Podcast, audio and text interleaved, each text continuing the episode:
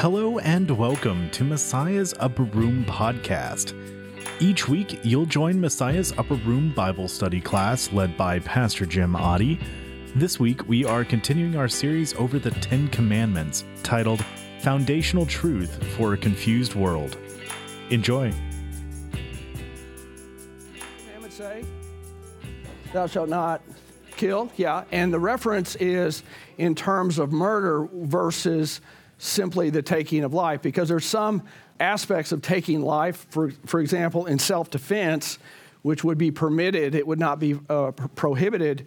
It's still taking life. It, there's no question about that. And nobody's happy about that when it happens, but that's different than, uh, than breaking the commandment in terms of the intent to do harm uh, in, in an uninitiated way. So, a couple things that we had talked about last week. Number one is, as God's beloved and recipients of God's mercy, then it's really mercy toward others and ourselves is the goal. In what way?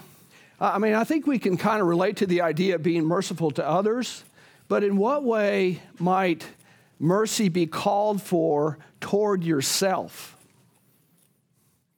In what way would it be appropriate to be merciful to, toward yourself? And maybe to think about it in, with respect to what might be an occasion where you would be too hard on yourself for something and you need to be merciful with yourself. Can you think of an example of that?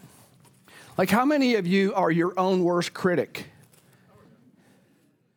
Yeah, it, we all are, okay? Is that warranted? Okay, oh, you're not sure. Yeah, well, I mean, that would be evidence of the problem, wouldn't it? Yes, I can't think of when I wouldn't be. All right, what's the value of being your own worst critic? What's the upside? You keep trying to do that. Yeah, so it would it would help motivate you to kind of the do better next time sort of idea. Okay, what's the downside? Guilt, depression, guilt. Could you be unfair with yourself? Could you be? Yes. Could you be sort of downing yourself all the time to the point where whatever value there is in self criticism is lost and you, you put yourself down. And there are many people that do that. You're not, sometimes we're, we're way more fair with other people than we are with ourselves. And so, really, that's kind of what I'm trying to get at when I talk about this idea of that, that we are God's beloved and we are recipients of God's mercy. And so the idea would be that we would be f- at least fair, okay? To be at least be fair with yourself because, yeah, we all make mistakes and we all mess up and we do all those things. We all have high expectations, probably, of ourselves. And when we fall short, then we sometimes go over the top in terms of how self critical we are of ourselves. And you can really crush yourself in terms of uh, how you talk to yourself or talk about yourself. Okay, the second one is that mercy can carry you through even when you are denied justice. And that one, um, that's still kind of swirling around, around in my brain a little bit in terms of what is the relationship of justice to mercy. It seems like they ought to be related. But I haven't quite figured out in my own thinking about uh, which one trumps the other one. Uh, sometimes you don't get justice. And the question would be when you don't get justice, what are you supposed to do with that? And, and if you don't get justice, can mercy take the place of it? And it, is that enough? Okay? because there's a lot of conversation today in our, in our world today about um, justice denied and justice provided, and some of it's based on race and gender and kind of all the different things that, that people have, those, those differences we have. So, you know, if you've ever experienced where you were denied justice because of that, you're going to have a different perspective than somebody who maybe has been denied justice for some other reason. So uh, that's still I'm still playing around with that in my uh, in my mind a little bit. But mercy is something that God gives to us as His gift. Remember, the definition of mercy is what? God doesn't give us what we do deserve. Okay? We deserve the punish, punishment from God. We deserve the wrath from God. We deserve all that stuff by, by our lives. But He says, In my love for you and my mercy for you, I don't give you the thing that you do deserve. The third one is uh, actually, this was a question that came out of some, uh, somebody listened to the podcast. I know, amazing surprise, isn't it? Somebody did, and and these are some couple questions that came from the whoever it was that uh, that listened. And the question is: Are there limits to seeking justice for yourself and or others? So the example is taking matters into your own hands when the justice system breaks down or doesn't deliver on the justice that you expect. So, how do you feel about people that would take matters into their own hands? How do you feel about that? I think it's, there's a danger that you might overreact. The danger of overreacting, okay? In other words, being so outraged that somebody did not receive justice that your action to right the wrong goes way past righting the wrong too. Yeah.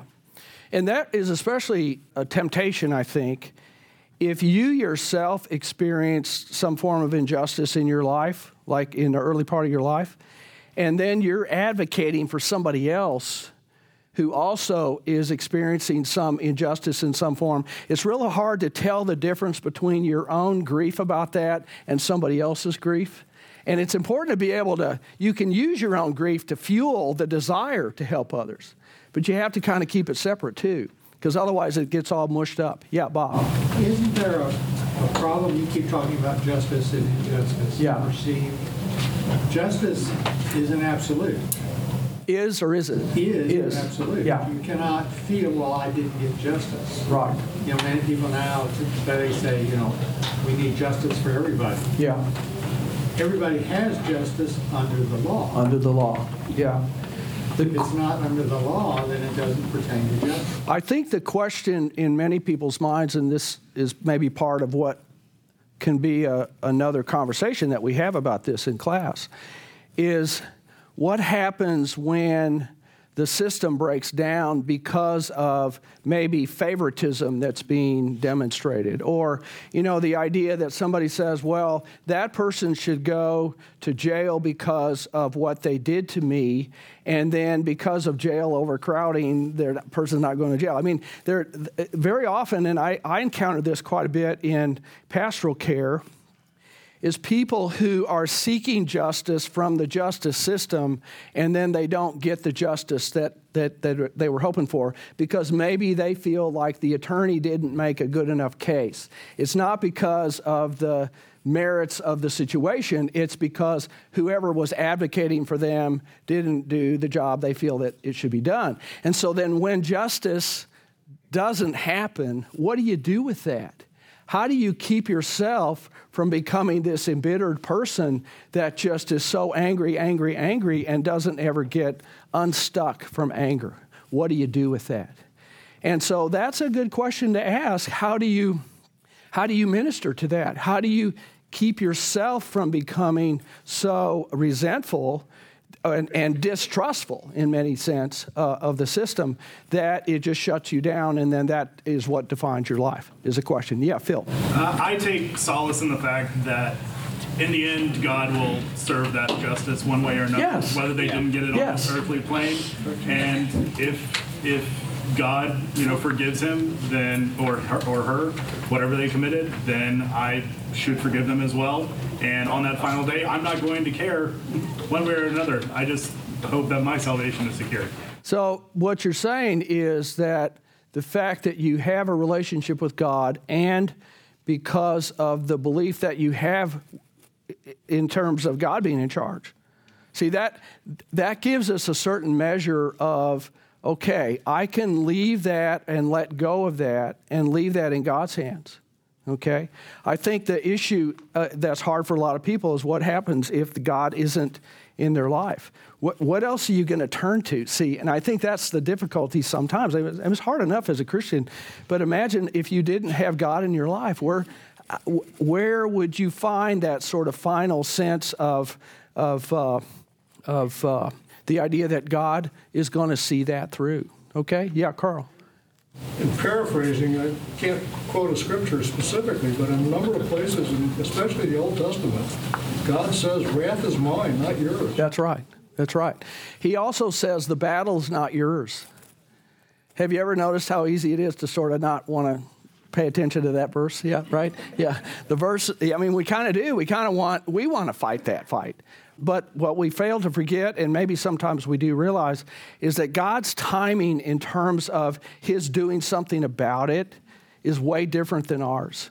And so, in the moment when the thing happens that I want justice, I want, you know, by golly, I want God to act right now, um, we get kind of annoyed at God because He sort of takes His time. Right. Yeah, Kathy. Um, we live in interesting times, and I have friends on both sides of the interesting times. Yeah. And my advice to, to them is when they're uh, outraged about the whatever, Yeah. whatever side you pick, Yes. is go find something you're passionate about.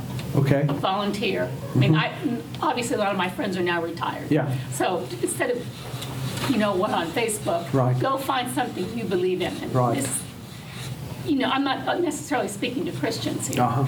But could be or not. Could But be, yeah. Find something you're passionate about. Yeah. And do it. And just do it. That way you can feel some sense of accomplishment that you don't have to worry about the world. Yes. And in fact, I just sent a message to a person this week who Mm-hmm. was railing about it. And I said, you know, what are you doing? What can you do Yes. to make yourself feel better?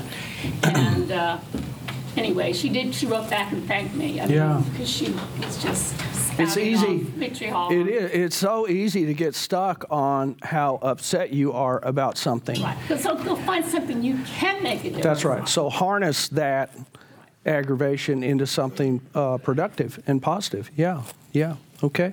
Yeah. And sometimes justice does not bring closure. Correct. I have a, a good friend whose grandson was murdered, and she was in terrific pain for two years, thinking that when the murderer was brought to court, Yes. Mm-hmm. and he was, he was sentenced to life. Okay. She thought that would bring her closure and comfort, and it didn't. Mm-hmm. It doesn't. She said she felt even more pain Yes. because now a second life was ruined. That's right. That's right. And so there's a little bit, sometimes I think that we hype that a little bit and we say, oh, this will take care of it. And so then when it doesn't, then you have to turn to something else. Yeah.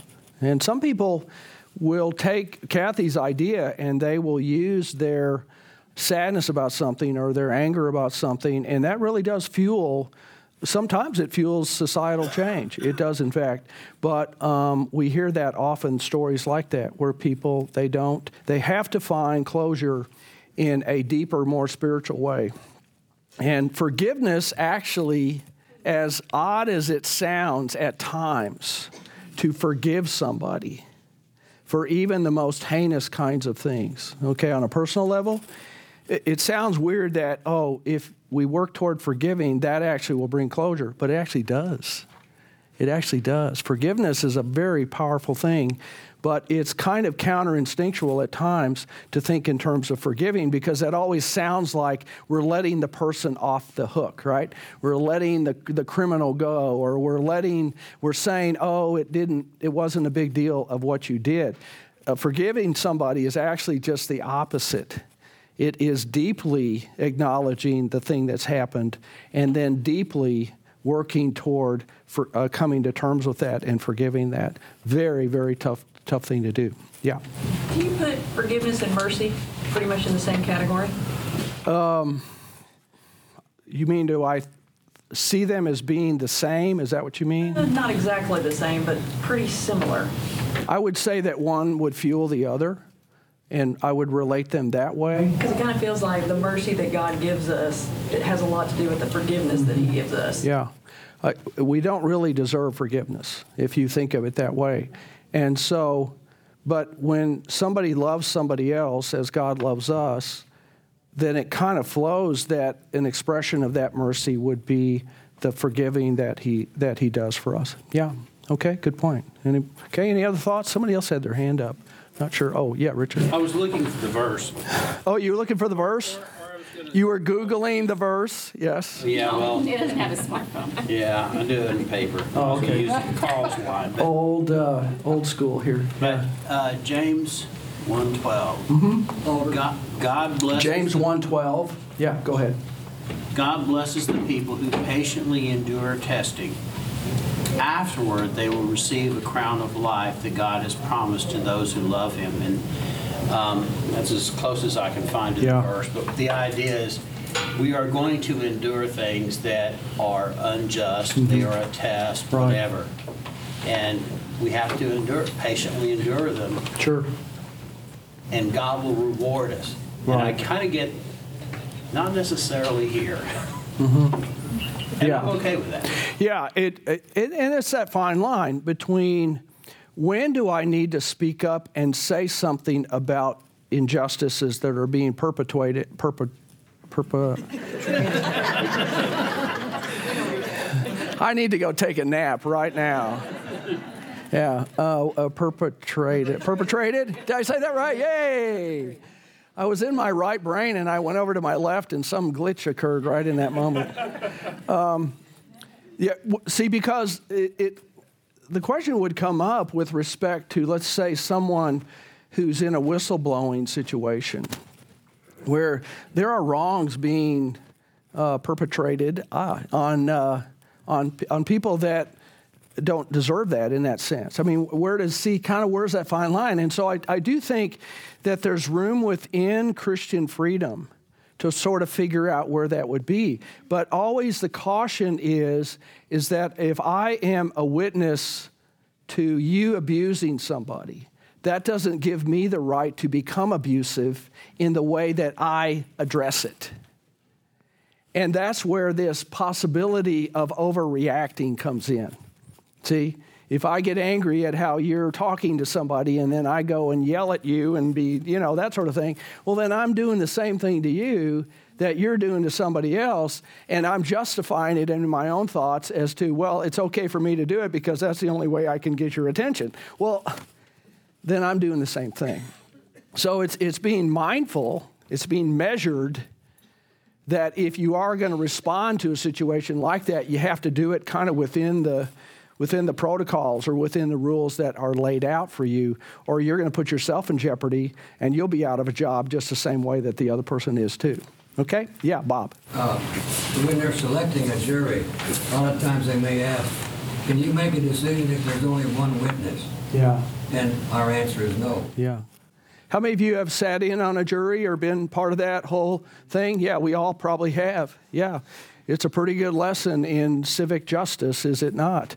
But you can see where you become sort of, um, I did anyway, became very aware of the importance of the skill of the attorneys, right? And if the attorney makes a good case, if the attorney can ask the right questions, if the attorney asks all the questions that need to be asked, I mean, there's all those kinds of things that play, play into that as well.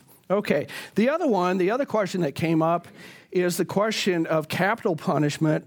Does the state's policy of capital punishment, which we covered that a little bit in the fourth commandment, does that violate the principle of the sacredness of life, which is a fifth commandment uh, issue? And there, it's kind of an open question, at least in terms of, again, a conscience. I think there are, there are good people of faith on both sides of that issue. There are people of faith who say we shouldn't be uh, taking life. I mean, taking life is taking life, and uh, you can uh, put someone in life uh, in prison forever, you know, with, without parole. And there's other people that say no. There are some crimes that deserve death, and it's not a right or wrong issue. It's a, it's kind of a question of conscience. But I was curious about what what thoughts you have about that. Yeah, Jacob. Uh, so I don't know in the Old Testament it used to say an eye for an eye, Eye for an eye, yeah. but was that ever like amended? You know what I mean? Was it amended? Did you hear what he asked? He wanted to know if in the Old Testament, where it says eye for eye, tooth for tooth, sort of thing, okay, he wanted to know if that was ever amended. Yeah. I love the question. I love the question. Yeah. So the eye for the eye, uh, the eye for eye um, um, uh, thing in the Old Testament was designed uh, originally to help judges figure out how we assess a consequence for a crime.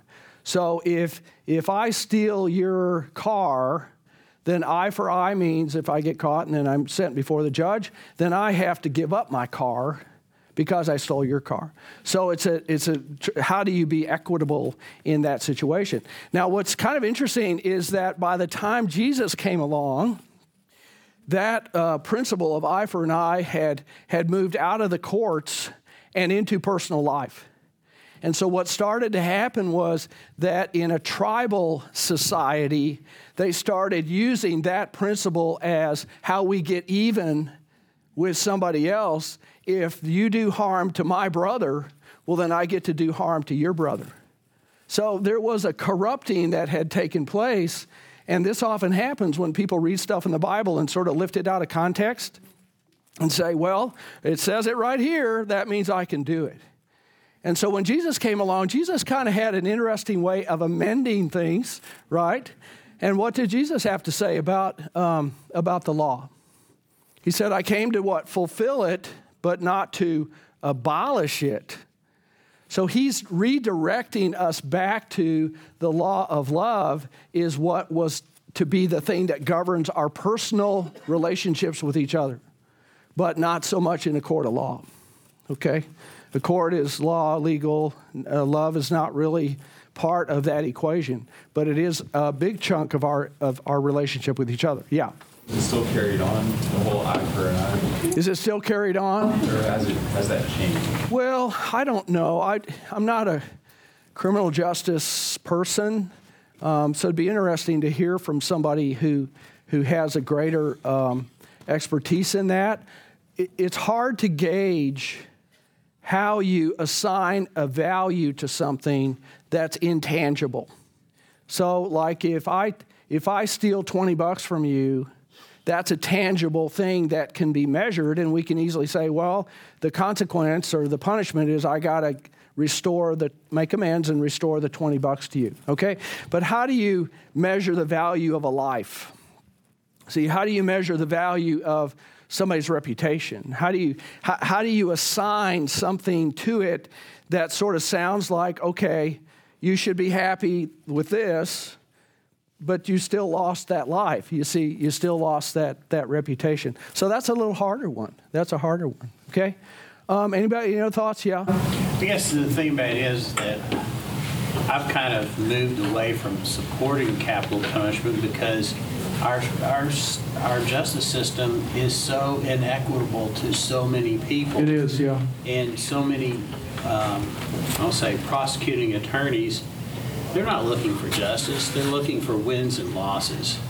It can be. Yeah, I would let's let's shape that a little bit by saying it can be. Okay. Can be. I mean, yeah, yeah. Not every prosecuting attorney is or every, every lawyer is bad. I have a couple in my family, and they're actually pretty good people. So I'm a little sensitive, I guess, to that. Yeah, but that's but again, that's it, it's easy in a competitive world to make it all about wins and losses. It's just real easy to do that. Yeah. I guess there's there's enough evidence to say I think we're on shaky ground yeah. taking people's lives. Well, and I think to some degree, maybe originally or at some point, somebody thought that if we if we have capital punishment, that will serve as a deterrent. And I don't know that that's necessarily true. I don't think it was any more true in the Roman Empire than it is today.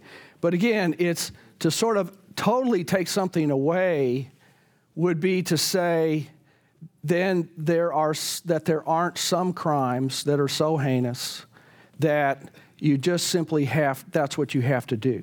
It's not that anybody wants it. Nobody jumps for joy at uh, witnessing a uh, execution of some kind. Nobody does. Uh, and it does not bring closure so you have to find that way. But at the same time, um, the interests of society has to be served sometimes too. And so what do you what would you do with that? Okay?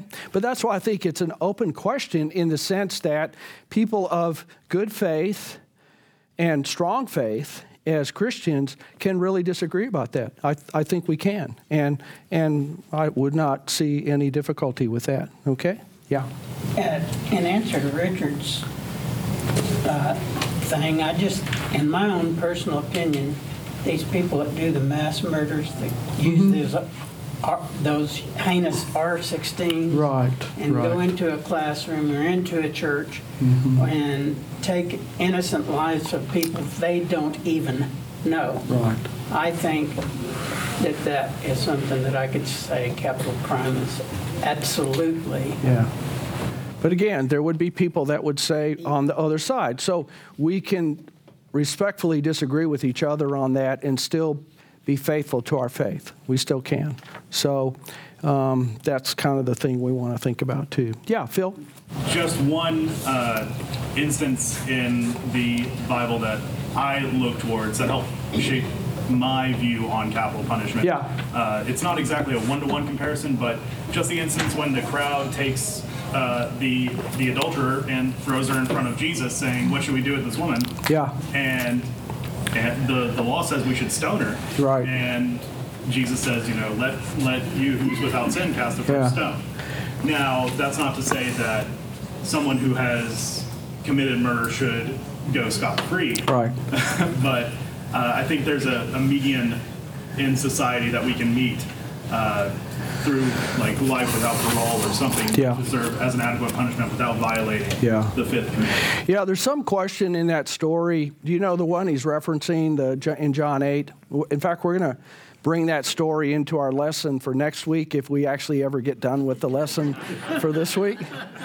Um, with respect to that, because adultery was was the sort of crime that was occurring, but there is some question about whether they could actually do it because they were occupied by the Roman government, and the Roman government reserved uh, the right of uh, capital punishment for itself. For itself. That's why. Why did the Why did they take Jesus to Pilate instead of just taking him out and crucifying him themselves? Well, because they had to get Romans' uh, permission in order to do it. So there's some question about, but you know, they could have still, and they were using that situation to get at Jesus. They didn't care about her, and they didn't even care. And and we'll see it next week when we look at it in Deuteronomy or no Leviticus, where it talks about that. It's both the adulterer and the adulteress that get stoned. And yet, what did they do? They were they were demonstrating a lack of justice by doing what? Dragging her in front of Jesus. And where's the guy? You know, it's hard to do adultery by yourself. So that's uh, there was you know two people involved, but but that tells you a little bit about how sometimes people can can cloak under the premise or the auspices of oh we want justice, but what it really is they didn't they don't want that. It's something else. Okay? Yeah. So how did you answer this question? Which one?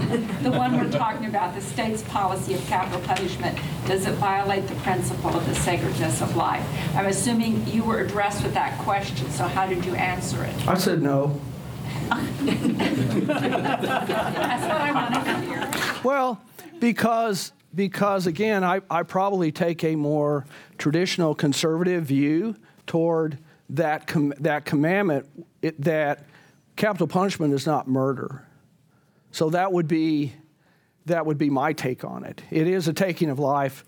It's reserved for the most um, heinous of of crimes. Okay, it is that. I, I'm a believer in in you know you do the crime, you do the time. I mean that's kind of kind of my orientation. I don't think that. Uh, anything is served by just simply letting people off the hook in terms of saying, well, you know, we have to be merciful. I think you can be merciful to people in prison, but I think they need to stay in prison if they have been legitimately convicted for something that they that they did. Now, if they're there, if they're there and they were falsely accused, or you know DNA didn't exist in their day, and that would would be a different thing. You know, then then part of being merciful is to make sure that they are there legitimately. And if they're not there legitimately, then we should do something with that. Absolutely, that's what I believe.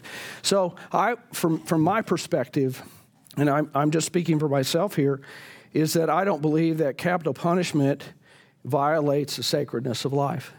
It's sad when it has to happen, okay? Like I said, nobody's happy about it. And it's a terrible thing that it would even be considered, but it needs to be. That's kind of where I come at from. Yeah, Debbie.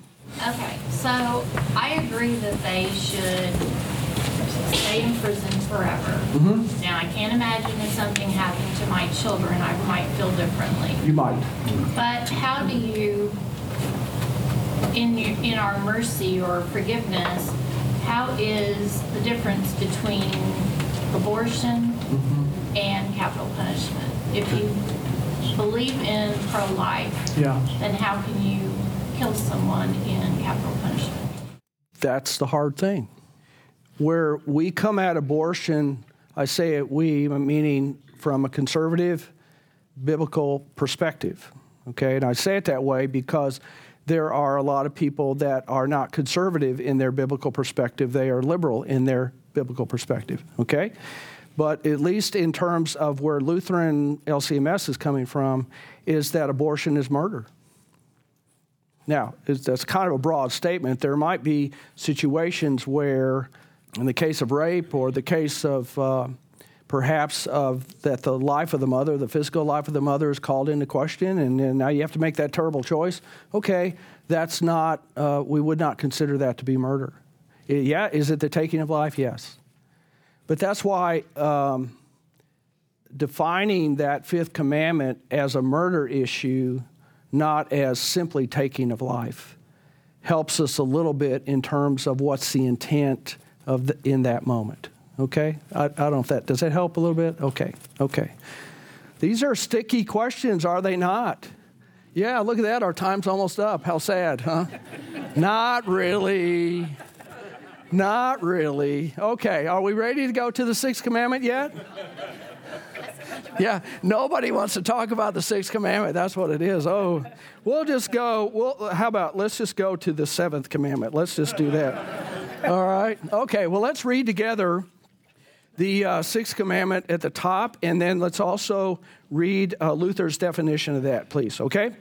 Thou shalt not commit adultery. As God's beloved, cherish the sacredness of marriage in word and deed. We should fear and love God that we may lead a chaste and decent life in word and deed, and each love and honor his or her spouse. Okay, very good. So, the place to start, if we're going to talk about adultery, is to talk about marriage, right? Is to talk about what is marriage. That question is up in the air these days. And so, where, how you define marriage will indicate where you fall in terms of the debate. And particularly when we get into issues about gay marriage and, and living together and kind of all those things in terms of uh, what, are the, what, what is the definition and how broad can that definition be and still stay within the biblical mandate is, I think, the question for today. Okay?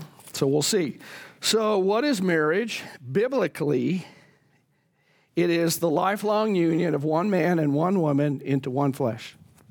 And the foundational verses that, that we lean on for that is Genesis and Matthew. So we can't say it's only an Old Testament thing that needs to be amended, correct? Right? All right, we can't say that because, because Jesus himself draws back on Genesis in terms of uh, helping us understand what marriage is. Okay? So would somebody read Genesis 2 21 to 24 out loud, please? So the Lord God caused the man to fall into a deep sleep. And while he was sleeping, he took one of the man's ribs and closed up the place with flesh. Then the Lord God made a woman from the rib he had taken out of the man, and he brought her to the man. The man said, This is now bone of my bones and flesh of my flesh.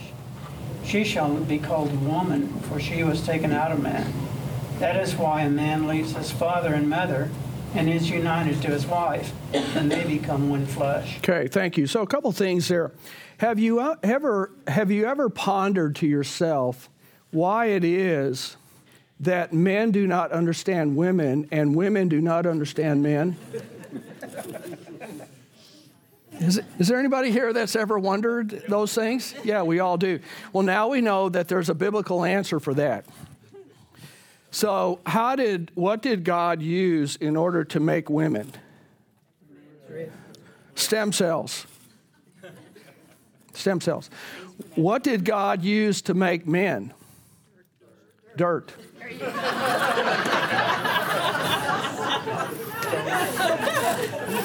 there it is. See? So the next time you're looking at the opposite sex, and you just kind of you're just kind of shaking your head you know, then eventually you have to look up to God because He was the one that started it in the first place. All right? All right.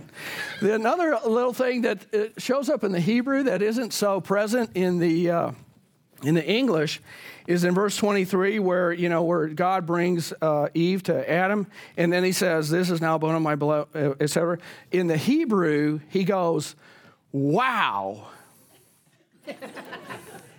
yes. And so that's kind of an interesting and kind of a cool thing is the idea of keeping the wow in your marriage. For those of you that are married, keep the wow in there, whatever that wow would be, you know?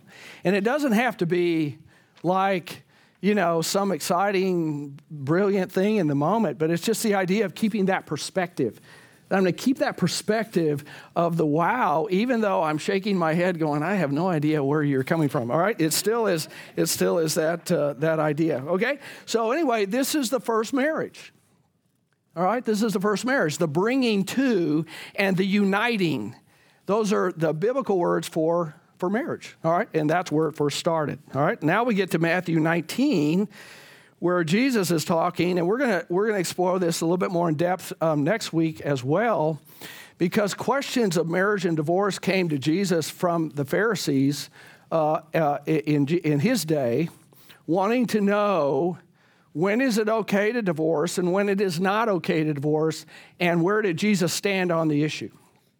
So we're going to explore this a little bit more next week. But, but at any rate, in Matthew 19, uh, would somebody read that, please, out loud, Richard? Haven't you read, he replied, that at the beginning of the cre- at the beginning the Creator made them male and female, and said, For this reason a man will leave his mo- father and mother and be united to his wife, and the two will become one flesh.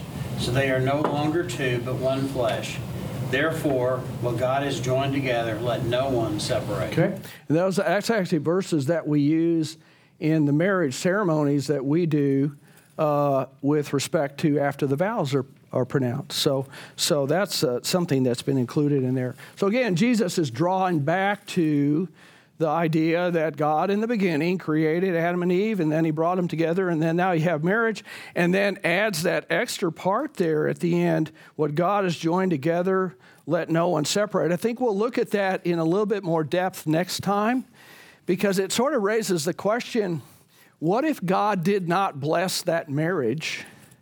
Or is it just that if you get married, then God has, has, has joined this, and then that sort of puts into place the question about where, how does divorce fit in? Particularly, how does divorce fit in for people of faith, for Christians?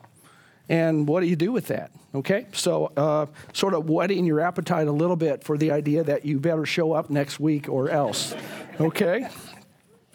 All right, very good. All right, so that's that's in essence what marriage is. All right, um, from a from a conservative, I keep saying this, conservative biblical perspective. Okay, these verses serve the foundation for why we're opposed to gay marriage.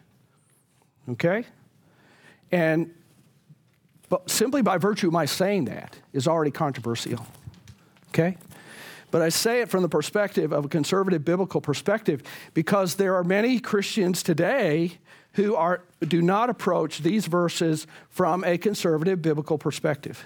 It's more from a um, maybe a liberal, we would just sim- simply say to pit the two against each other, or progressive, some people use that word, to try to uh, in some sense, have some compassion for people who struggle with same sex attraction. And the question is how can we pastorally minister to people who have same sex attraction when the, when the biblical de- definition and the biblical mandate limits them and in such a way that they can't be married? What do you do with that? See, how do you minister to it? And how do you show mercy and compassion at the same time that you're not violating the principles of Scripture? And that's the crux of the problem okay? In our own Lutheran church body, we've come out very publicly and very conservatively saying that we're opposed to gay marriage, okay? We're opposed to that from a biblical, conservative biblical perspective. That's the hard thing, okay? How do I minister to that uh, individually from a pastoral perspective? Is I come at it from that basis but that doesn't mean that there's not some. Um, some need for ongoing conversation. And we're trying to figure out, I think, in some sense, in our Lutheran um, sort of DNA, is how do we respond to that in a way that keeps the conversation going between us and somebody else. Same sex attraction is a real thing, it's not made up, it's a real thing. And there are some people who are born with that, some people have it and know it, and then there's some people who have it and know it later. And what do we do with that? So, where I come at it from, the place where I come at it, I'm just talking again, me, Jim Otte, is I want to sit down and visit with somebody about it and not just come out and have these big um, condemnations of it publicly or in sermons or anything like that. There are some things in the Christian walk that are reserved for face to face, you and me, one on one. Okay? But there are other churches where it's a regular diet of condemnation and that kind of shuts down the conversation and the opportunity to, to share God's word and to talk about where God's word is coming from. Okay? A concern that I do have, because there are churches in our area, some are Lutheran, some are other denominations, who, are, who promote the idea that if we retranslate what the Bible has to say and the words that the Bible has always given uh, with respect to homosexuality and other things related to that, then they're redefining what the Bible says, okay? And the danger is there that if you do that with these verses, then what other verses are you going to do that uh, with as well? And so, uh, again, there's a wide range, I think, of perspective here.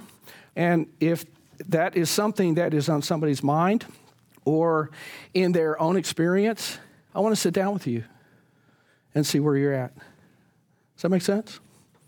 And, and that is threatening for some people, I suppose, because it sort of sounds wishy washy and kind of like, oh, you know, you're trying to be all things to all people. Uh, well, yeah, I guess so. But, but that's the starting place. That's not the ending place. That's the starting place. And that's, I'm giving you my pastoral perspective on that. Yeah, Carl. I guess today's society situation is, society has made, made room for this. Uh, and there's, there's, a, there's basically the, the, the judicial or, or civil marriage. Yeah. That's available. Yes. And then there's this, the, the church marriage. Yes. And, and I can understand where there's a Christian who also had, or Christian couple, of same sex, yeah. that would like to be married in the church. I yes. can understand that. Yeah. I don't condone it, but that's personal. Right. right. Uh, but the, I, I do have a problem where the, the LGBT efforts today mm-hmm. are pushing it into our society, into our churches. Yeah. Not to, not because they can't get married, they don't want to get married civilly. Right. But they want to make a point mm-hmm. That, in effect, violates our principles. Yeah. And uh, so, you know, when that happens, even like the cake maker right. issue, I mean, those, right. those things happen. That, that really does upset, personally upset me. Yeah. You know, because there is room for them to do what whatever they wish. The state now allows for that. I think the hard thing sometimes is that when we, in a more conservative Christian perspective, feel that that we're somehow supposed to embrace that and then make it that we're supposed to make it okay. See, and, and the, the, the dilemma for us is, is that we look at these scripture verses quite literally, frankly, and and so then the attempt to take those very same verses and translate, retranslate them, it's not even translate, it's retranslate and say, well, here's what it meant in that day. Okay, that's legitimate to do that, but then to take that and uh, use that to justify this change in, in biblical teaching is it, that's way too far that's way too far away from from where we're coming from. So it's just uh, it's an ongoing um, conversation. It's an ongoing debate. It's an ongoing struggle. But uh, my concern always is is the, the individual people and in particular the families and in particular families in, in particular the the parents because that's who I end up working a lot with is the parents who come to me and do not, and they're good people of faith, and they raise their kid in the church and the whole thing, and they do not know what to do when their child comes out and says, I, I'm attracted to people of my same gender. They don't know what to do. And they're terrified that that child is now um, in que- his salvation is in question because of that. That's, that's such a hard thing to do when you've been raised with that uh, teaching for the most part your whole life. What do you do with it? And so my concern always is is how do we make sure that we don't just have this broad stroke sweep go on uh, with individual families and individual people that get caught up in that, and then there's no opportunity for us to sit down and talk about it. And so that's the deal for me. That's the deal for me. But you, you would need to know, and probably already do, that not every pastor shares that sentiment. Okay? Not every Lutheran pastor shares that sentiment. And, and so for some, they are operating on a different, uh, in a different place than I am. Okay? And that's probably maybe a little bit of my counseling perspective, taking that view, but I'm, I'm good with that. I'm good with that. Okay? Other, yeah. In some way, do you not think that the verse that we read that said, "What God has joined together, let no man put asunder"? Yeah. That was a man and woman. Yeah. And that was God's intention for marriage. Sure. So, how do you how do you deal with that and otherwise? I mean, when when you're joining a man to a man, a woman to a woman, Right. you're, you're in violation of that verse. That's right. You are. That's right. You are. You are. Again, from our conservative biblical perspective, that's why we don't practice gay marriage. We don't. We don't do uh, uh, gay marriages in our church, but there are other churches that do. And they base that on taking the same words that we look at here, and, and we'll see them next week when we talk about it more, the same words to get retranslated. Well, the danger of that to me is if you're going to take one commandment and change it, mm-hmm. how long is it going to be before the every commandment? You can't. That can be a danger. Okay, and that's why that's why I would prefer to handle that on an individual basis with somebody to find out if that's where they're coming from. It, it's not guaranteed that people would do that, but the, the danger is there that they would do that. And so, if I justify one thing on the basis of changing the words, well, then I could do that with others. Okay?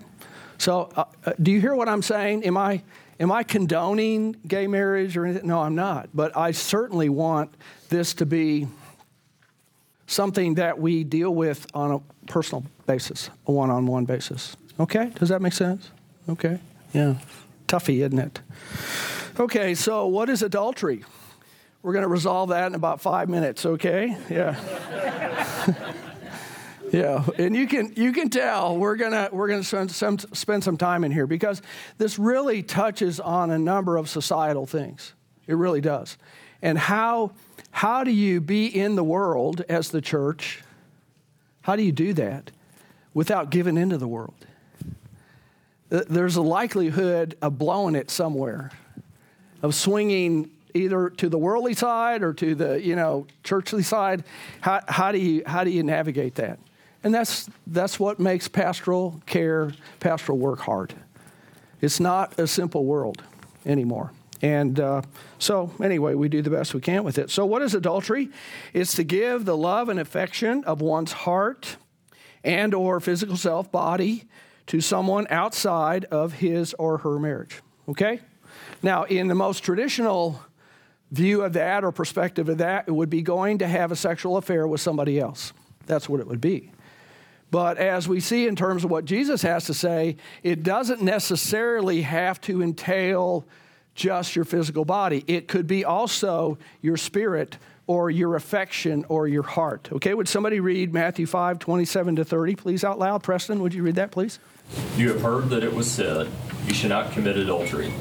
But I tell you that anyone who looks at a woman lustfully has already committed adultery with her in his heart.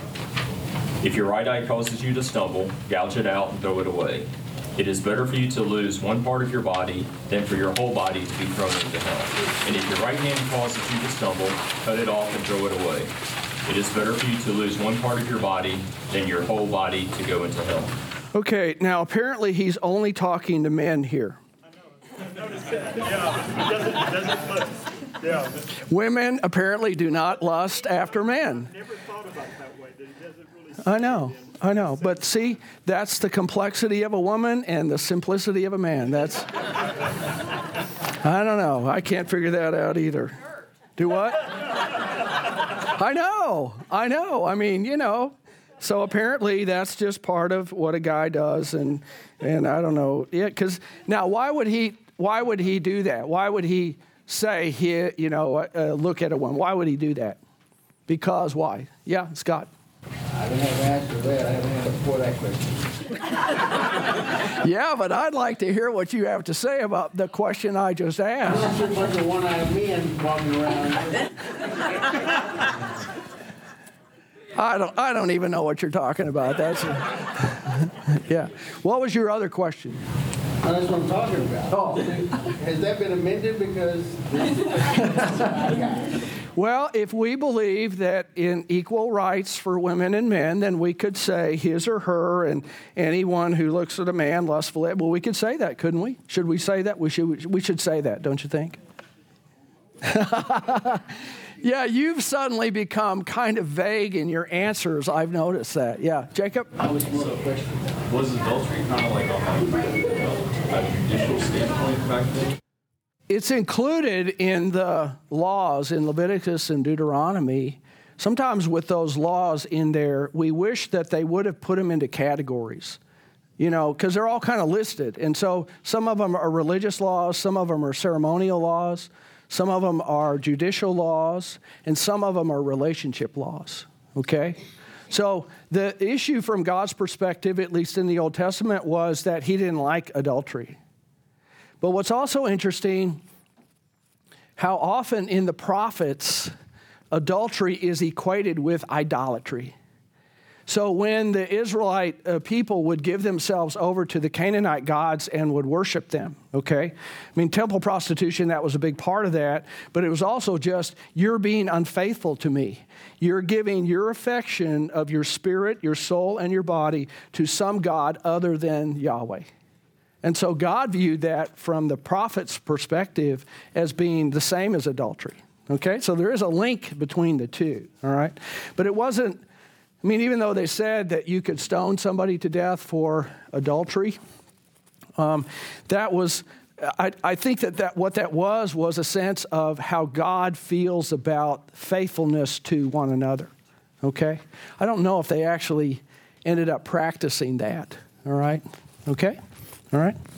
All right, so again, it's this idea, though, of the heart as well as the body. It's not just simply the body in terms of what would be the definition of, uh, of, of, adultery. Okay? All right, a couple little notes here. Um, what do you make of that word lustfully? Is lust a good thing or a bad thing? It's a good thing and a bad thing. What's good about lust? Depends on who it's directed at. Oh, yes. Right. Yeah. And it's a powerful driver. Okay? It's kind of all about attraction. So, what is it kind of that gets us attracted to somebody in the first place? All right? If you want to think of it in terms of um, the human emotion part, you could say lust. That's not a bad thing. All right? But obviously, because it's so powerful, you, it can easily control you rather than you control it. And that's the caution that he's giving this here. All right? So the caution is is that you don't give yourself over to lust particularly for somebody that you're not married to because what it changes your perspective. When a person continually and habitually gives in to lust, what happens is is that that person less and less sees the other person as a person. And what you start to do is see that person as an object of self gratification. That's the danger of lust. See? And so, in that sense, you, it starts to change your perspective on other human beings. And so, what Jesus says about that, he says, you know, you could have, you could do adultery with somebody and never have any sort of physical relationship with them. Um, next week, we'll touch a little bit on um, the issue of pornography because the issue of pornography addresses that very thing is that lust is involved with pornography but it may never involve an actual uh, physical relationship with somebody, but it's still a, a very addictive and very powerful uh, driver in the lives of a lot of people. Okay? And then the last part is isn't it interesting that he talks about the idea that this can af- impact your spiritual life? He says it's better to go into heaven with one eye and one arm and one leg than it is to go to hell. And so I think that one of the things that often happens in our society today is people say, oh, what I do is my own business in my own life, and it has no effect or no impact on anything else. And what Jesus is reminding us of is the impact could be eternal. Could be eternal. So, see, there are lots of cautions in there that sometimes we ignore and say, oh, that's not going to happen to me. Okay? We will stop here and uh, we'll pick it up next week. Uh, uh, with respect to sex outside of marriage, we'll also talk some about uh, the good, the upside, right? Marriage, and how to make marriage strong, and kind of how to resist temptation, and kind of all those things too. So it's not all bad news, all right? There's a lot of good news here, right? And that's a good thing. All right, well, let's, uh, let's go to God in prayer. Heavenly Father, thank you for our time together. Thank you for the way that your word speaks to us in, in, in very clear and plain ways. And then other times, Lord, is we're trying to kind of figure out what you're talking about. But help us to continue to trust in you each day, to trust in your word, that it's, uh, it's a solid foundational truth for our lives. And then help us to be responsive to the struggles that each person has so that we can approach that and certainly in a compassionate way, but at the same time in a way that remains true and faithful to, uh, to what we believe in the scriptures. Watch over us this week, dear Lord. We're coming into a new year. Keep everyone safe and mindful, and uh, till we're together again. And we pray that in Jesus' name. Amen.